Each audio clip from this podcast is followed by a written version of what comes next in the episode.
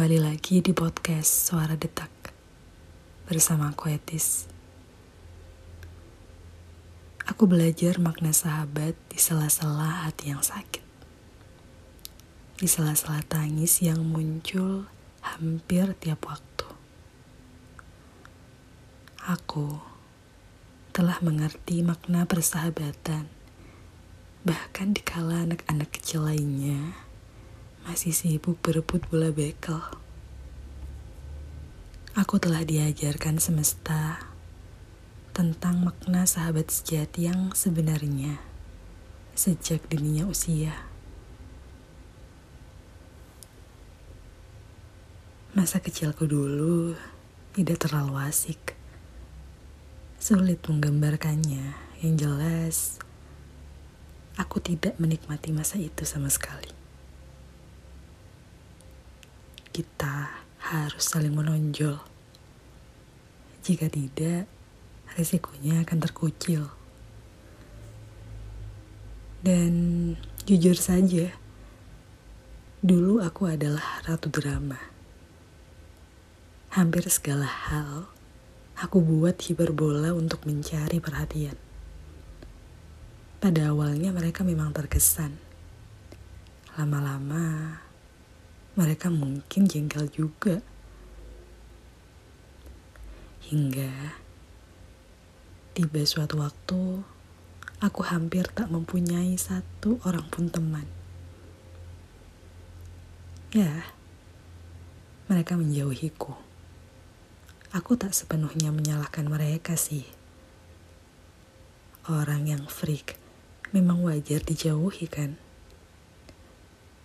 Tapi rasanya sakit sekali. Aku bersedih hampir setiap hari, hingga sampai malas ke sekolah, malas berkumpul dengan teman-teman. Kadang aku memanfaatkan situasi tertentu untuk berpura-pura menjadi asik.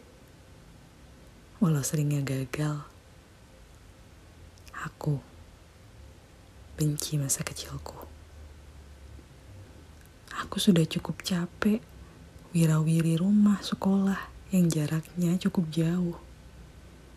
Maklum, orang tuaku tergila-gila dengan sekolah-sekolah favorit untuk menyekolahkan anak-anaknya. Sudah lelah badan, lelah hati dan otak pula. Waktu itu aku hampir saja menyerah dan ingin pindah sekolah saja rasanya. Karena sudah benar-benar capek. Lalu kau datang menawarkan tali persahabatan itu.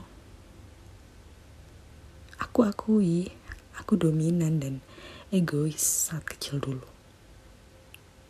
Tapi kau tetap mau kita berteman. Ingin menangis rasanya. Kau menemani aku. Kita terus bersama-sama. Akhirnya, aku memiliki teman. Aku mempunyai seorang sahabat pertama kalinya dalam hidupku. Kau menemani aku, walau dengan resiko kau ikut dijauhi oleh mereka. Kau hampir tak peduli bahkan. Katamu, kita bisa berteman dengan siapa saja yang kita ingin. Mungkin kau mengira tindakanmu itu hal yang lumrah-lumrah saja. Padahal tahu tidak sih, kau sudah menyelamatkanku dari keterpurukan kesepian. Kau menggapai tanganku agar aku tak merasa seorang diri. Terima kasih untuk perkenalan sifat bernama tulus, untuk perkenalan rasa bernama nyaman. Entah aku pernah mengucapkannya atau tidak. Aku sungguh bersyukur ada manusia sepertimu di bumi yang keras ini.